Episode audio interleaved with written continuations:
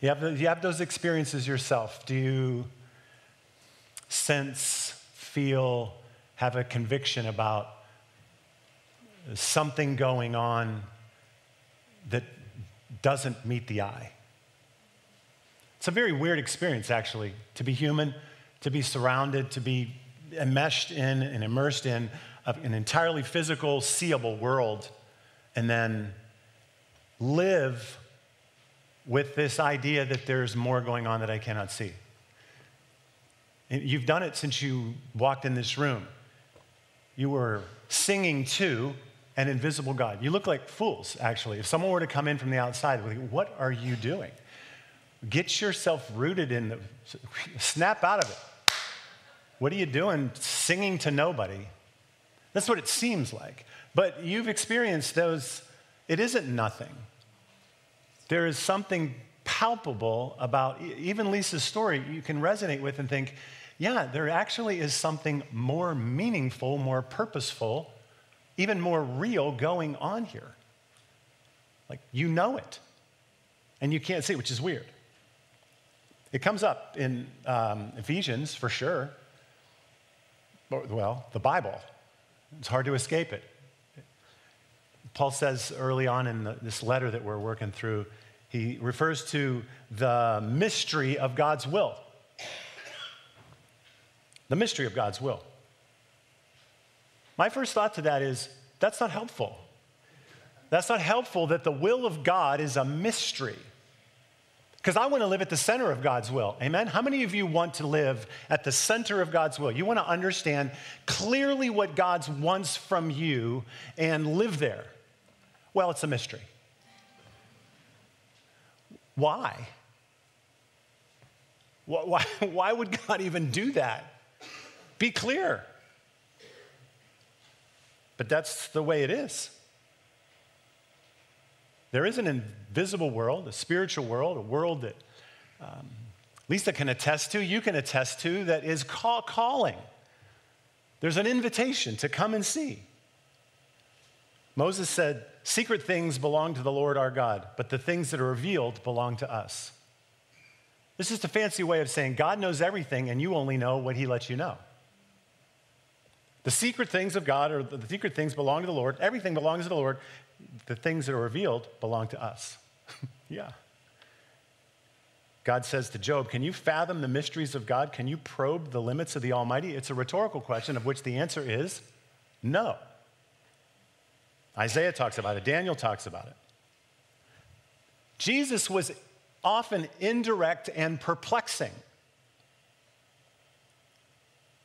One of my favorite moments, the disciples come to Jesus and they say, Why do you speak to the people in parables? Why don't you talk straight to you? Just tell us the answer. Why are you speaking in parables? And he says, Because the knowledge of the secrets of the kingdom of heaven have been given to you, but not to them. Okay, that's not clear either. He's essentially saying, I'm giving you a puzzle with respect to the, the kingdom, with respect to the mysteries, with respect, to, with respect to what you cannot see. I'm giving you a puzzle because you now have what it takes to solve it, and they don't. I'm giving you a puzzle because you can solve it. There's something about the solving, there's something about the pursuing, there's something about the looking that is part of God's invisible world. It's not just about Him giving you the answer, telling you this is the way it is. It's looking for something more than automatrons with information. He's like, I want you to come ask me. I want you to figure it out. This is one of the most challenging things of being an empty nester. Everything that we raised our boys to do, they're doing which if I could change it, I probably would. We raised them to have their own judgment, to take their own risks, to solve problems, to, to go that way. And I'm like, hey, remember when you used to ask me for stuff? Remember when you didn't understand something and you came and you talked to me about it? I miss that part of the relationship. God never gave it up. I always say this God is, was not a good father. I'm joking. But you're supposed to, you're supposed to let, him, let us run. And he's like, No, I'm going to be with you forever. And I'm like, I should have went to college with my kids. I should move in with them right now. That's what God does. He's with you forever. Why? Because there's a mystery, there's something that's not seen, and He wants to walk through that process of you figuring it out and getting to know Him. It's beautiful, really. My wife and I watched a movie that we saw years and years ago. We forgot that we had seen it before. And every time I'd seen it, we'd be like, oh, I remember this. Oh, I remember that. It's called The Adjustment Bureau. Overtly theological. It's a story of, of two people trying to find their way through life and find love that they have for one another. Meanwhile, there's this invisible world, of these men who show up every now and then that are making minor adjustments to their life to try to keep them on track with the great plan. And these people with free will continue to make choices to go sort of in the wrong direction and they interject and bump it back. I mean, it's a little bit weird, but the whole time I'm watching, I think this is, this is a metaphor. This is the life I actually live, the one I can see and the one I can't see. It's not just an invisible world, it's an eternal, personal world. We, we, we learn that emphatically from Jesus. The incarnation, right? The, the, the God in the flesh. It's in Jesus, among other things, is essentially an appearance of God from the invisible realm to the visible, in large part to point to the invisible. Are you with me? Jesus comes from the invisible, is carnated, takes on flesh into the visible in order to show us, to prove to us, to tell us there's actually an invisible, and to invite us into it. It's, it's invisible, it's, it's eternal, and it's personal. Jesus came and said, everything that you kind of sense and you feel, it's true. And I want you to be a part of it. Maybe a verse that you've memorized uh, and read and know by heart for depending like long long time. for god so loved the world that he gave his only son that whoever believes in him shall not perish but have eternal life something much bigger going on, very personal. Shall not perish. Well, I am going to perish. Well, not in this sense. Not in the business. You're going to have eternal life. Yep. And Jesus, he says it again, and John captures it this way. He's saying the same thing, but a little clearer. The one who believes in me will live even though they die. And whoever lives believing in me will never die. What's he saying? There's two worlds. There's one you're going to die in, and there's one you're not going to die in. God raised us up, Paul says, with Christ and seated us with him in the heavenly realms in Christ Jesus. That's the past tense, seated. The believers in Christ, you, you are currently seated at the right hand of God the Father and in this room. Both. It's like being in a locked house that you've never been out of, and somebody comes through the door and tells you there's this whole world out there that you are partially an inheritor of. Here's the, here's the, the deposit key for the, all the riches out there. Here's the, here's the capacity for you to one day engage it and own it and have it be yours. And matter of fact, let me bring you over to the window because you can't go there now, but let me show it to you. And you open up the curtains and the windows are mostly frosted. I can see something out there. I can see glimpses, little bits of it. I know there's something out there, but it's a little bit of a mystery. Well, let's turn on the radio because there's lots of stuff going on in the airwaves out there, and you can hear, not only see, you can hear, turn on the radio, and it's like, it's like you hear some words, and it's like, oh, yeah, I guess so. There, I guess there is, so I can see. But we're right now, we're in this house can't fully enjoy it, but this house is actually part of that greater world.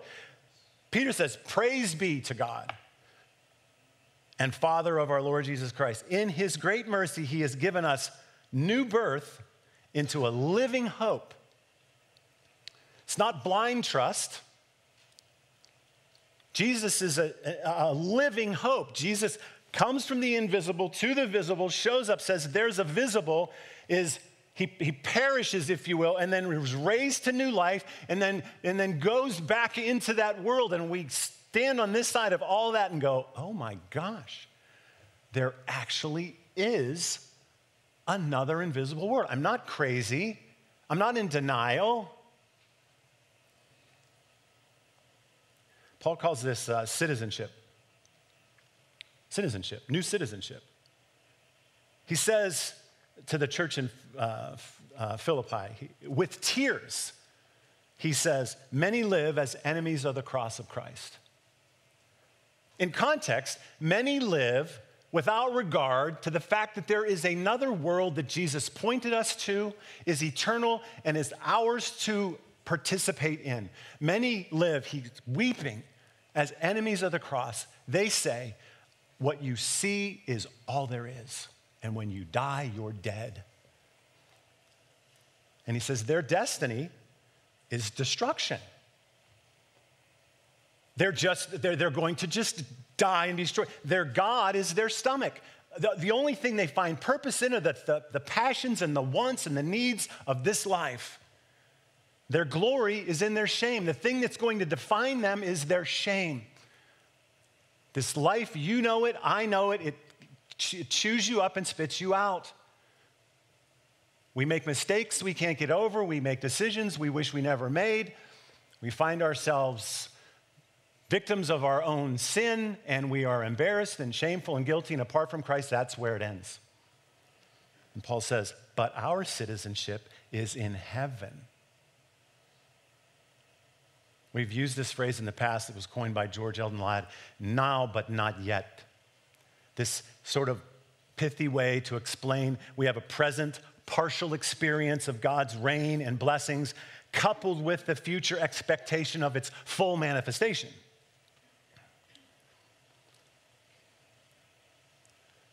We're citizens. Sometimes when I can't put things into words the way I want to, I just ask Adam to do it. and so I asked him, and he wrote this.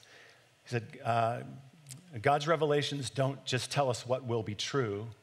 In fact, that is not the primary use in Scripture or in common usage in ancient times. Instead, uh, a revelation reveals to us what is true now, it also reveals re- reality of what's going on here. One thing that Paul knew intimately well because it had been revealed to him is that Christ is actually king. Despite all appearances, it may seem like, in their case, Caesar is king, and that we are citizens by fate of that kingdom. But the truth, the reality, the revelation is that Christ is the king and we are citizens of a different kingdom. The not yet, the now and the not yet. We are citizens and the not yet. And that not yet actually infuses something incredible into the now. There's something so powerful about that citizenship and that kingdom that it changes dramatically at its core this existence. I want you to imagine for just a second, like sort of a, uh, maybe a stereotypical middle, uh, medieval city or kingdom. You may have to picture some movie, right? Just imagine it's just kind of mud and dirt roads and lots of shacks and shanties, and maybe there's a stone cathedral at the center, and there's a big wall around the outside, and you see all the things going on the marketplace and the vendors and the guild halls and craftsmen and taverns and inns and you name it, right? Fortifications, guards, hospitals, doctors, livestock, stables, probably some caste systems in there, serfs and nobles, and you can picture that, right? And in the midst of all that hustle bustle, this kind of picture, everyone's searching for an identity. They're searching for security or comfort, fulfillment, purpose, legacy. Those are human pursuits that have spanned time. Doesn't matter how small your world is or how large it is. Doesn't matter how obscure you are or how you know, magnificently popular you are, you are trying to find your identity. You're trying to find security, comfort, fulfillment, purpose, legacy. Anybody in pursuit of those things, whether you like it or not, you are, right? The older you get, it's like, am I leaving anything behind? Maybe I should write a book or something, you know. I leave behind uh, some finance, what kind of, you know, legacy and like, we're looking for fulfillment and security, some peace, right? And the way we go after those things, the, the way you have any success at all at finding your identity, your security, the way the world does it is to garner some power. We've been talking about this. You have to get some power to get those things. You have to have social power, political power. You got to have economic power, uh, intellectual uh, expertise, or, or vocational expertise, or entertainment expertise, so that you can achieve. You need like a religious reputation or religious superiority, or maybe you just use manipulation, pure force, or charisma to get what you want. But we pursue those things in life, those power structures, in order to find identity, security, comfort, fulfillment. That's what's going on in that picture of that medieval town. Everything we do, work, play, entertain, in the midst of it all, the hustle bustle, this search to get some kind of power to get the things we need. Now, I want you to imagine another city, village, very similar. Like picture it in your mind. Now, there's another one, just, just slightly bigger, and it's, and it's like in a coloring book. It's just the borders, it's invisible, and you overlay that onto the one that's there, the invisible world, right? It's actually the same thing. You know, eh, what you do before you're saved, before you've trusted Christ, and what you do after, pretty similar actually. we're doing the same kind of things in life, raising families, we're working. It's a different context, a different spirit. But life is generally pretty much the same. So you got this medieval town with all this stuff going on. You got this visible one when you overlay it, all the same stuff. Wonderful things of life buying, selling, praying, stealing, marrying, bearing, parenting, struggling, succeeding, failing, winning, loving, losing, all that stuff. But in this one that you are a citizen of, this invisible one, you're unassailably content. Your identity, your value, your purpose, your future are absolutely permanently secured. That invisible world, which is real, actually provides everything that you need by way of identity, value, purpose, future, all permanently, absolutely secure. There is no need for you to pursue any kind of power to get those things. You have them.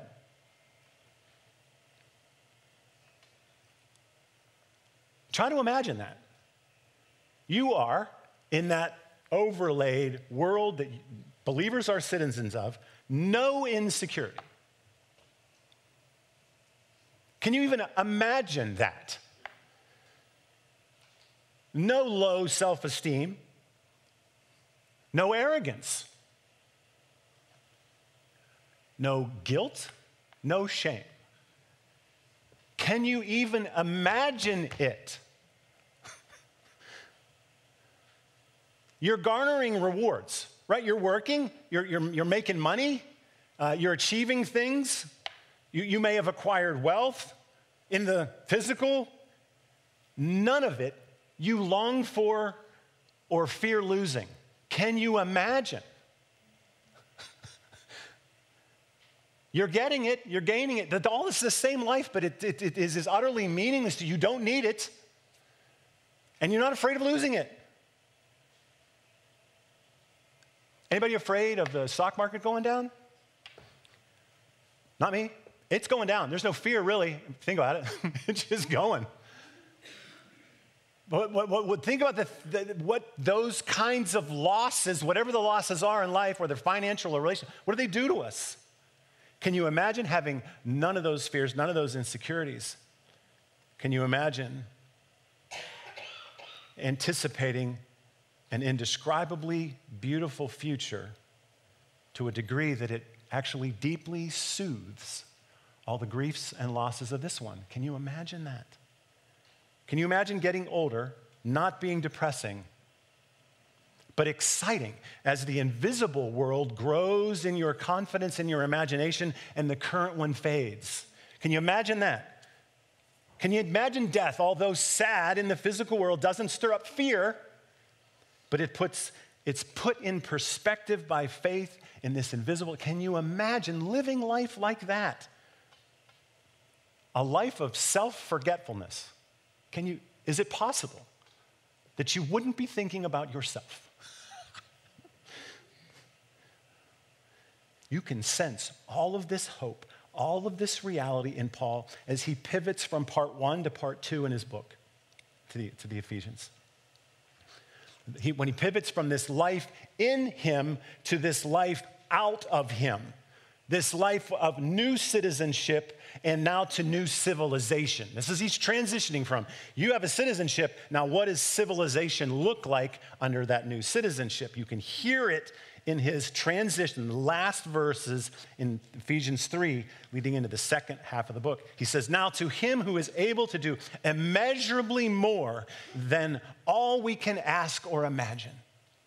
And what's he talking about? Bigger churches, larger families, more love in the family, more uh, this, more that, bigger bank. Is he talking about those things? No, we can imagine those things. I can imagine those things. I can imagine a better family. I can imagine a bigger bank account. I can imagine a better church, a bigger building. I can imagine. More than you can imagine is referring to the things we just talked about these confidences, these securities that we have, lack of fear. It's much deeper. He says, more than you can imagine, according to his power that is at work within us. Within us. How does it feel? To imagine that citizenship in that invisible world providing that kind of gravitas, confidence, peace, security while you live this life, which wants to do the exact opposite to you. It should feel powerful. You should feel Paul's excitement about now that I've explained to you again what you have in Christ, let's talk about the future. And it should be even more powerful if you consider where Paul is right now while he's writing the letter. Where is he? Prison. And you know, he's probably shackled to a guard. That's how they did it. He was under house arrest. He had no freedoms to go anywhere. He could have a couple visitors, probably a scribe, and he was actually shackled to a guard. So when Paul recites this line to the scribe and says, Now to him is able to do immeasurably more than all we ask or imagine. And he looks at the guard. And the guard's like, Who's gonna buy that? You can't even get out. Here, God can't even get you out of jail. How can you speak of the power of God? You can't undo this shackle. Your God has no power.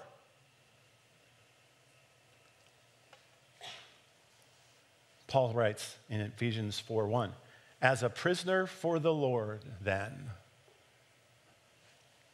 I urge you to be a citizen of this world. Essentially, I'm paraphrasing. As a prisoner for the Lord. Paul's like, he looks at that guard and he thinks, You're not holding me prison in prison. God is. I'm here because God, you think I'm here because you have captured me? No. No. Paul, with complete confidence, is like, I'm here because God wants me here. He, Paul hasn't been in this situation before. You remember this story? This is my favorite story. The Paul and Silas. They're in jail. The earthquake comes. The chains fall off of them, and they are free to go. And if they go, the guard that's there will die. The punishment of allowing a prisoner to go under that penal system would be you die if you let them go. The earthquake frees them. I think the lights go out. And the guard is going to, he's going to take his own life. And where are Paul and Silas? Do they run for their lives? Nope. They say, hey, no, no, don't hurt yourself. We're still here. We are still here in this prison where the doors are open, the shackles have dropped. We can leave. But you know why we're here? Not because of you, but because of God. they know that. They are citizens of a different world. So are we. Where God has you is not where someone puts you, it's not even where you put you. According to this world, according to this God, it's where God puts you. The power in Paul, due to his identity of eternal citizenship, humility, utter confidence in God's providence, disempowers the powers of this world. He says it's immeasurable. All the pursuits of power that we go after to bring us our identity, our comfort, our security, our value, our purpose, they ultimately control us. They overpower us by requiring a perpetual pursuit. And then, if we acquire it, the fear of losing it. The powers of this world own you. The power of God frees you. It changes everything. We see it everywhere in the New Testament. We see everywhere that Jesus followers are choosing, actually choosing to lay down their power, to choose powerlessness so that the power of God can come. It is an upside down way of living. Turn the other cheek. That's a laying down of power. That is a vulnerable place to be. But it says, you cannot threaten to extort me. You cannot threaten to control my uh, uh, behavior. I'm, I'm allowing you a second free shot voluntarily. Jesus says, when your enemy says to carry your cloak a mile, carry it two miles. I always imagine that story where the, the guy's like, I got to carry some stuff, and I'm going to get this dude over here to carry it. And it's like, where's my stuff? And the guy already has it, and he's half a mile down the road.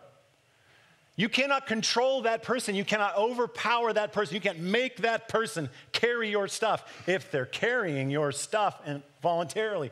Everywhere you turn, Jesus is teaching, put your power down. Generosity, giving away what we have that gives us power, is literally a redistribution of power. You're giving it to somebody else. The vows we make, the voluntary confinements of vows, say, I am not going to retain the power to do whatever I want. I'm going to promise to somebody else or God that I'm going to stay into this space. I'm going to stay here. Powerlessness. What do we do? We break vows. Why? Because it's within our power. I don't want to be constrained by that anymore. Whatever that promise was. Jesus, Paul, everyone's always saying, for who's, who's required to submit in the context of the New Testament? Everybody. No one escapes that. Submit, lay down your power. What is forgiveness if it's not a laying down of the power to hold something over somebody's head, of rightful justice. Even Jesus. You notice throughout the Gospels when he did something that was powerful from a worldly point of view, controlling the weather, making water into wine, whatever it was, you know what he did? He kept his head down. He was always saying, Don't, don't, don't tell anybody about this. Why? Because that is not what the kingdom is of, that power. That power was used by Jesus for a particular purpose to prove he's from the invisible world. But never did he expect that the gospel, that the, the invisible world, that God's kingdom would be defined by those sorts of powers. So he kept his head down.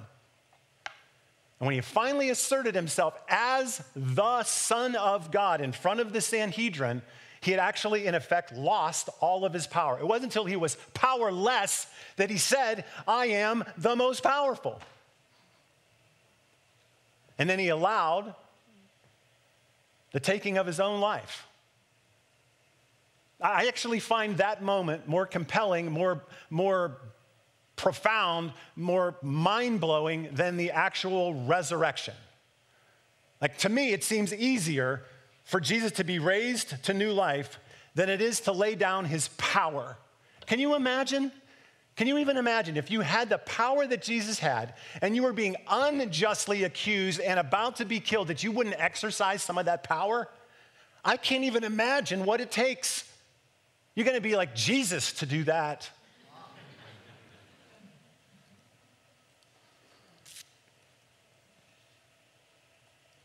If we don't understand the call of Jesus to live out of new citizenship power, then we spend our lives pursuing old citizenship power and being overpowered by the very powers that we depend on or pursue, rendering the promises of God to the world of power within, and our testimony becomes impotent. If we aren't exhibiting the internal new citizenship power of God, of peace and security and identity, irrespective of this world, what are we selling? not the right thing. If we don't have this perspective, and we pivot into chapters four, five, and six, that rest of his letter reads like a call for willpower in the do's and don'ts of everyday life. And people pick apart chapters four through six all the time. All of Paul's writings, they talk about it and they turn it into these rules and do's and don'ts, all very wonderful, good do's and don'ts, but they miss the entire purpose of Paul writing, saying, These things now happen from a power within, and you're not in pursuit of some greater thing in your life, some identity, some security. That's already grounded. You can live this life like this from a power within rather than seeking power out of it. Without that power, without that eternal citizenship, that humility, that faith in God, we are owned by power. We are controlled by fears. We are driven to self protect. And we become a spiritual blockade for others finding God. With the power of God, we are free without fear. And that's powerful.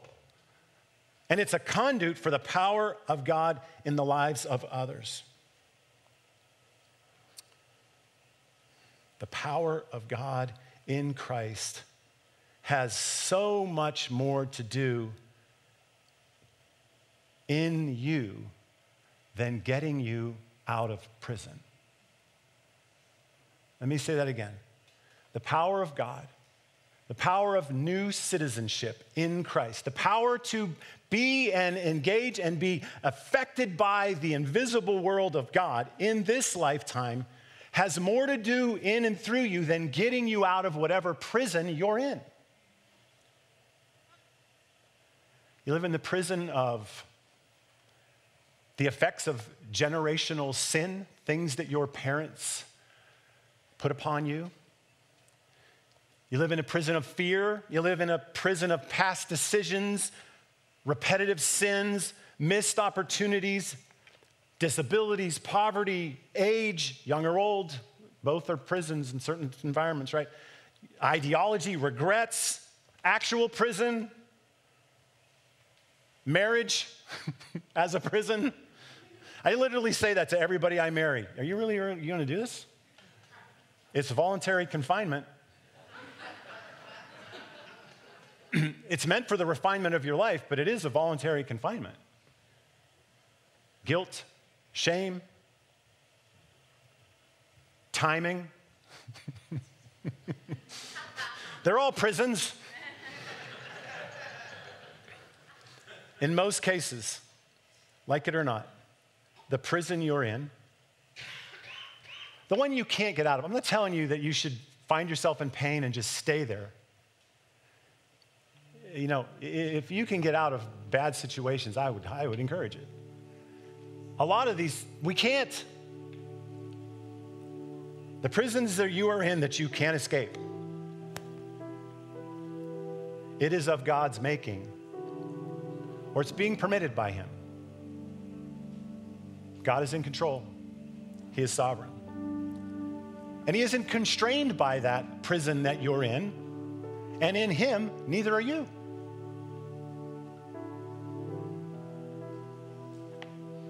Does Lisa seem constrained by the circumstances of her early married life? Not to me. She's light. She's evidence of a different world, different power. Yeah, I look around the room. I'm a privileged person. I, I know the content of many of your lives Uh, and the prisons that you, that you endure. And God's power is not thwarted. And neither are you. Paul said, My grace is sufficient for you, for my power is made perfect in weakness.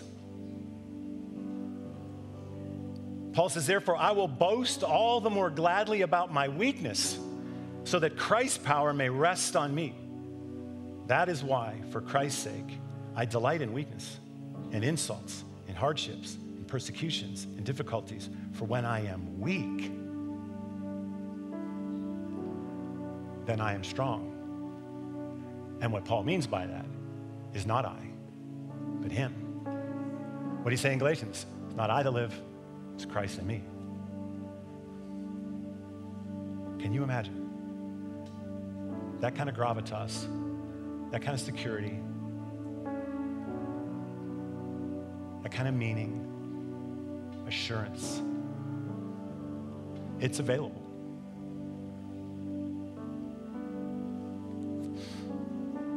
finish with this prayerful thought by Paul, beginning of his letter to the Colossians. Paul's like a broken record.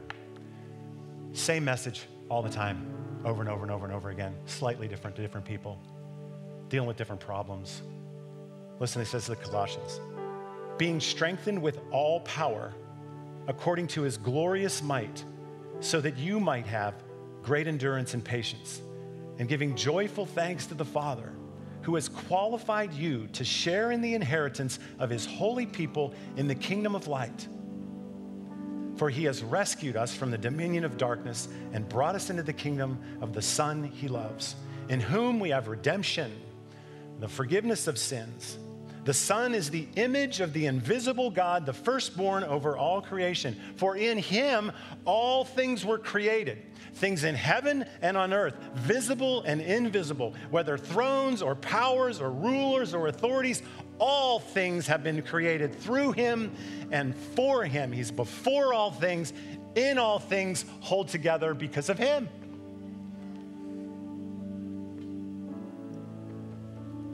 When we live in that place, when we live as citizens in the overlaying kingdom, in that citizenship, with that humble faith, we discover the peace and the gravitas of a fully human life now and forever. Amen, church? Amen. Amen.